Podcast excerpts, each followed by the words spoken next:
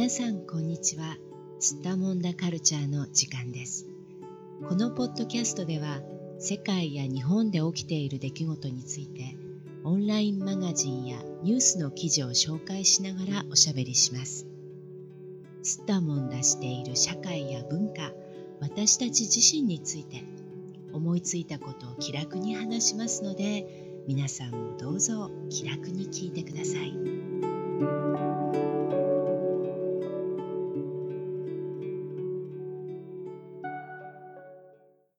はい、今日は読売新聞オンラインに6月29日付で掲載されました「コロナ感染は自業自得、日本は 11%、米英の10倍」という記事を話題に取り上げてお話をしていきたいと思います。では、今日も東京の小雪さんと一緒に話していきたいと思います。小雪さん、どうぞよろしくお願いします。はい、よろしくお願いします。どう思いますか、小雪さんはこの記事読まれて。そうだなって感じですね。はい。あまり意外性はないっていう。日本はコロナにかかったらその人が悪いっていう、そういう、風潮ですよね。その人の行いが悪かったから、行動が悪かったから、かかっちゃったんだよねって、あいつみたいな。あいつっても周りに、私の周りにはかかった人いないんですけどね。でもテレビでどこどこで何人感染とかってなると、みたいな、そんな風潮でマスコミも言いますよね。あ、そうですか。マスコミの報道自体がそういうちょっと色をつけた感じで報道されますか？直接的にはそんなにないけど、やっぱり雰囲気、あと街の声っぽいのとかはそうかもしれないですね。特にその夜の街とかが今話題になっていて、はい、夜の街でお客さんと、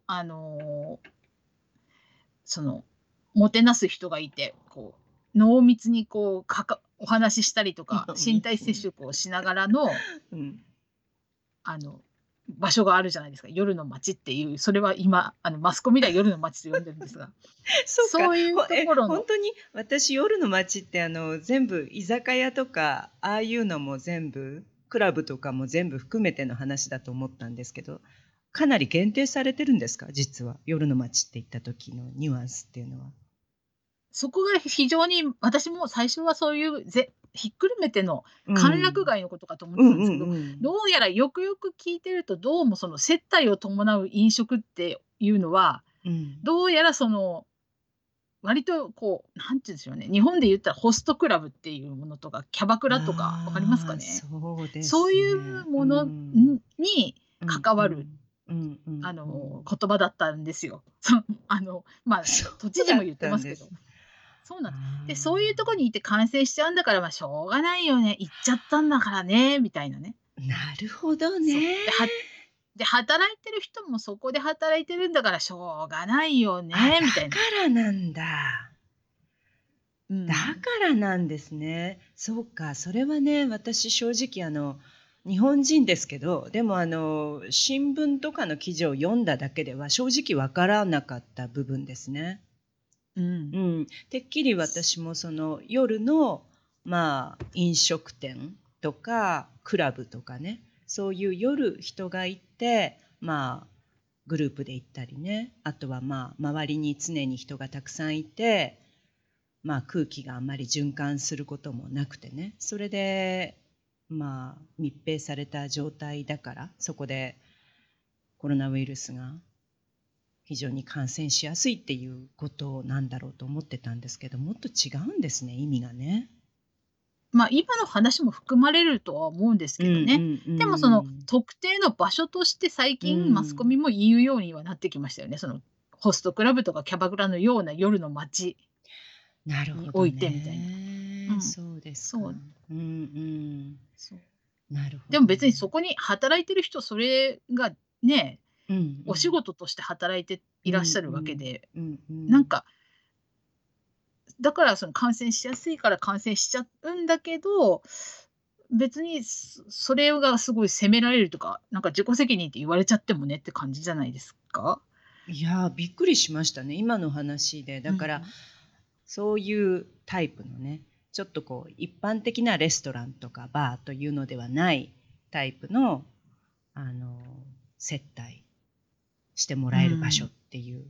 ことになった時に、マスコミとかあるいは一般人の声としてちょっと非難するようなっていうか、そういうところに行くんだからしょうがないよねとか、そういうところで働いてるんだからしょうがないよねっていうニュアンスがあるっていうことなんですね。そうですね。で、それだけそこだけの話でもなくて、例えばその普通になんかこうよくわからないけど、経路わからないけど感染しちゃったっていうような人がいたとしても、やっぱり見方としては何か用心が足りなかったからじゃないかとか、その手洗いとか消毒がなんか徹底されてなかったからじゃないかとか、マスクしてなかったんじゃないかみたいな、そのなんかその人が悪いから結局映っちゃったんじゃないかっていうようななんかこう 見られ方はしますね。なるほどね、そうですか。まあ、日本語で言うところの自業自得。そうですね。なんか災いが起きたら、それは自分が引き寄せてるみたいな感じのニュアンスですよね。そうですよね。自分で、まあわざわざ災いを、つまり、自分にとって悪いことが起こるようなところに行ったのが悪いんだっていう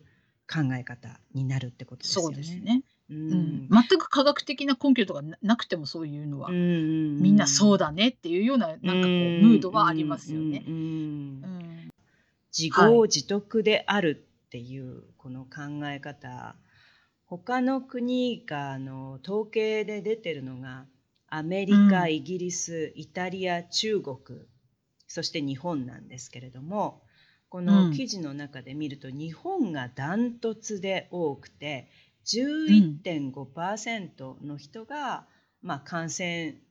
したのは自分の責任だろうって思ってるってことですよね。その人が悪いんだろうってね。で、アメリカは 1% ね。だからアメリカの10倍ですね。10倍以上の日本はね。で、イギリスが 1.49%、イタリアあれだけ感染者いてもね、2.51%、で、中国がやっぱり若干多くて 4.83% っ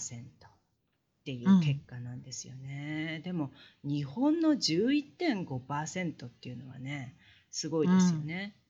で、この逆に全くそうは思わない、つまり自分の責任で自分がコロナウイルスに感染したなんて全く思えないって答えた人が、他の日本以外の4カ国では60から 70% ぐらいだったんですよね。いや、これ自分の責任ってことじゃないだろうっていう意見ですよね。どちらかというと当たり前だと思うんですけれども、それに対して日本は 29.25%、だから、自分の責任じゃないって言えない人の数がものすごく多いんですよね。なんかむしろこのギャップの方が、私はなんかちょっと大きい気がしますよね。もちろん11% 以上の人がね、自分の責任だと思ってるっていうのも重いんだけど、でもこのなんか他の国が60から 70% ぐらいは感染するなんて別にそんな自分のね、個人の責任なわけはないっていうふうに言ってるのに対して、日本人はってね、みんなちょっと罪悪感を感じるっていうことですよね、この数字を見るとね。そうですね。なんか私がほとんどの人がってことじゃないですか。だって逆ですよね、この数字を見るとね。だから正直私も、もし自分がかかったら、本当に自分は 100% なんか、そうじゃないっていうかね、なんて言うんだろう、私のせいじゃないって言えるかなって思うと、ちょっと疑問を感じますね、私自身がね。やっぱりなんか私のせいかみたいなことをなんかややっちゃったかみたいなことはうん思うかなってちょっと思いますよね。刷り込そまうれてんでしょうかね。ね。まあ本当にね、うこれん、も本当に日本独特のね、まあ数う字で見てもん、ちょっと見た感じでもやっうぱり日ん、本独特のうん、感うん、覚なんじゃうないん、かなって思いますようね。んでこさの、っき罪悪感っておっしゃったじゃなはいいではすい。か。で、罪悪感っていうよりどっちかっていうと恥なんですよね、ああ、な日るほど本。ね。よだくから、ね、言なんわかれる。悪いとか罪っていう感じうよんりもうんう恥ずん。かしいっていう、そんな、ああ、だからそっ身内かから。そんなもの出したら恥ずかしいみたいな、うんうだからん。日本国からそんなコロナの人出したなんて恥ずかしいみたいな、なんかでかい話になっちゃいますけど、そういうようなう感じもあるのかもんしれないでうすんね。うんう確かにんね。だからう私のん友人でね、やっぱりオランダに住んうでらっしんゃる日本人の方たちとう話をしたん時に、大抵のはい方たちははい夏休みうんに日本に帰国されるんですよね。こちらうんに住んでうらっんしゃる方たちっていうのは。ではい半年前とかね、1年前にうチケットん取ってらっしゃるじゃないですか、皆さん。はいはいで、今年の7月とかに日う本にん行く予定でいらした方が皆さん帰はれいなくなってしまったうんうわけなんんですけれども、ただね、この理由をはい聞いた時にとはい思ったのが、うんチケットの問題とか、その飛行機に乗ることがはい怖いからとかいうう問ん題じゃなかったんですよね。うんで、特に地方に住んでる方、地方都市うに住んんでらっしゃる方は、うんあのもしも万うがん一、それ青森に住んでらっしゃる方がうん言ってうらしたんですけれんども、うんう万がん一自分が青森うんのう母ん親のところに戻ってうんコロナウイルスにかかってたってことになったうら、んうもうん母親はうん住めなくなるって言ってたんですね。うねん、えだから、そういう理由にうなんるんだと思って、うちょっとんびっくりしたっていうのはありましたうんね。うんうんうんううんん、それはね、もうありますね。う青森ん、県の隣に岩手県っていう県があっうて、ん、その県って今一人も出してないんですよ、コロナの。今まであね。感染者一人も出してなくうて、ん、うん、そしてそこに帰省しようとしていた学生の子がおう父さんにん、止められる話をやってたんですけど、この間、東京か岩ら手です1か？号、そうです、そうです。岩手1号になったら、なんか絶対もう、うちは引っ越しだっていう。引っ越ししなきゃなんないし、転職しなくちゃいけないから、あ絶対帰ってくるなってなる言ほわれどたっていう話です。同じですよね。ね。同じですね。うん。そう、だからそうそうなんでか。すじよ。ゃあう岩んう手んとか東北の方ね、特になのうかんわからないですけれども、考え方としてね、あまり感染者が出ていないところっていうのは、もしかすると東京に住んでいらっしゃる方とか、大阪に住んでらっしゃるお子さんとかおう孫んさんとかがうんもう行かないようにしてるっていうのはあるのかもしれないですよね。迷惑をかけないようにね。それありますね。う私のん友達、うんお母さんが手術するっていうんで、うんう山形んの出身の方なんですけうんうど、んやっぱり東北の方、うそのん方、来ないでってお母さんにやっぱり言えわれてましたもんね。来ないでですか？もうすそんなご大丈い夫だから、あなね。た来ないでって。本当に。そう。で、お見舞いにも行きたくて、子供連れて帰りたかったんだけど、帰れない。うしょうがないよねって言ってましたけどね。びっくりしますよね、本当にうん。ね。それだけ恐ろしいんですよね、その、感怖染いっしててしまこうことでとすよが。ね。万が一そんなうこん。とが起こったら、コロナウイルスはね、治るかもしれないけれども、はい。コロナウイルスを持ってきてしまったっていう恥はもう拭えなくなるってことですよね。そう。そうなんです。もう、末怖代までのい恥でになっちゃいすます。ね。う何なんん。でしょうね、この感覚ね。で、これが自己責任っていう感覚にやっぱりつながってるんですよね。うーん。そうですね。だからもう本当に災いが何か起きてしまって、それがう自分の身にん。降りかかったら、もうそれは自分のせいだっていうんう方ん程式うん。うんうなんでん。すようね。んううん。ん、で、つまりそれをあえてしてしまう人っていうのはもう悪い人なんですね。おそらくね。そういうことになっちゃいますよ悪いね。人になってしまう。うもう罪ん、人なんですね。だからうん、罪人になってしまったらもう家族の恥なんですね。そういうことになうりますよん。ね。まあこの論理だか的には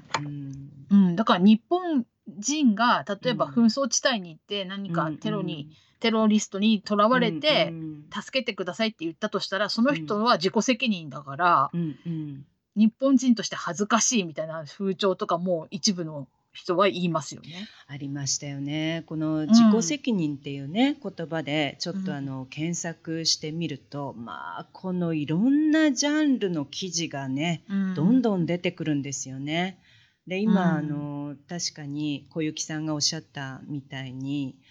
シリアでね武装勢う力ん、に拘束されていたフリージャーナリストの安田純平さんですか。うん、彼うがん、日本に戻ってきてからの国民の反応の中にも非常に厳しい批判う的なん、ね意見が多かったっていうことでしたよね。そうなんですようね。んうそう。んたくあとさそん、の貧困に陥った方も自己うん責う任とんか言われちゃいますからね。貧しいのも自分の責任っていうねことなんそうなんです。努力ね。してないからだみたいなことね。うんうん、これ他の記事で上野千鶴子さんの記事でも東大生も追い詰める自己う責任のん、罠っていう記事とかもあります。だからうまあん、勉強もできなかったら自分が悪いんだっていうね、なんうかん、うん、もう何もかもですよね。自己責う任っていん、う言葉でもう一通り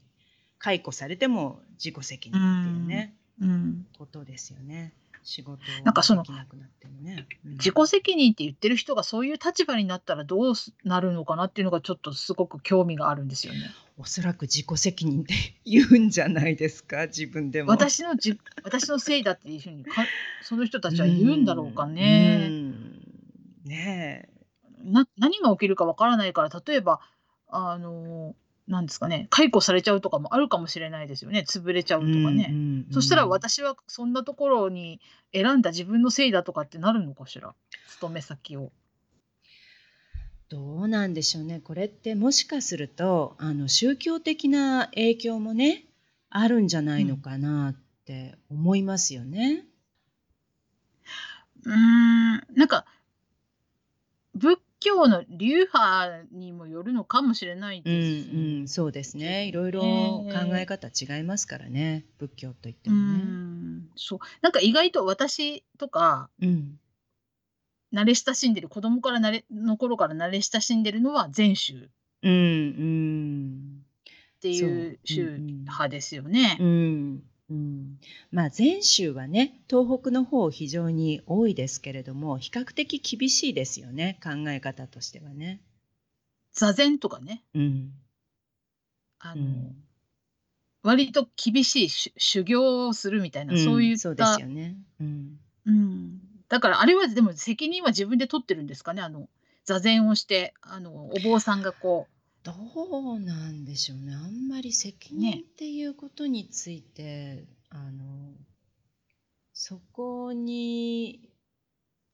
対して特に書かれているものっていうのはあんまり記憶にないですけうれどん、も、でも逆に南の方、特に関西で主流になっている浄土宗とうかん、ね浄土真宗はすごく柔らかい印象がありますよね、やっぱり。そうですうね。んうんちょっとポップなえニュえアンスなんですよね。そうですよね。で私のうん夫が関西人なので、うんうんなんか違い、ちょっと面白いなって思ったことがありまうすんね。うんなんか例えばですうね、んちょっとキリスト教と似てる雰囲気のこともあるんですよ。ええ罪を、なんて言うんでしょう、肩代わりしてもらうっていうやつうんうが。んうんうんあの人が亡くなって3年ぐらい経ったら、法事っていうものをするんですよ、もう一回その人のことを仏様になってよかったねって言ってみんなでこう思い出してこう、お経をあげて、お坊さんにお経をあげてもらってみんなでこう集まっていろいろ話したりするような会があるんですけど、そのお坊さんに生きている私たちの分も、お経をあげてもらうっていうシステムがあるんですよ。生きてるうちに、そうなんです。はい。で、生きてるうちに、はい。で、私たちがなんかいろいろ生きてる間にいろんな悪いことしたりいろいろしてしまうじゃないですか。まあしますよね。そういう、でそういうのもなんか前払いでなんかちょっとこうお経をあげてもあげるよっていうシステムがあって、前払いなんですね。で払いっていうだけにお金もかかるんです。本当にお金ペイするんですね。お金払うんですね。はい、ね、お盆みたいなのも上がってくるんですよ、ちっちゃい。でそのお盆になんかこう封筒に、お金500円ぐらい入れて、みんなが名前書いて出すんですよ。決まってるんですか、それ。そうで1000円入れようとしたら、いやそれは高すぎるで500円でええわみたいな感じで、お金の額も意外とチープで、その金額を積んで、なんか こうお坊さんがこう、お経をあげてる間にそれを回して、最終的にお坊さんはそのお金をもらって帰るっていうねなんか生きてるうちに仏になれるように拝んどきましたみたいな、そういうのが、前払いできるんだ。前払いですごくありがたいってみんな言っていて生きてる間にそんなことしてもらってって言って、で前週と全然違う、前週なんかそんな優しいことしないじゃないですか。前払いはね、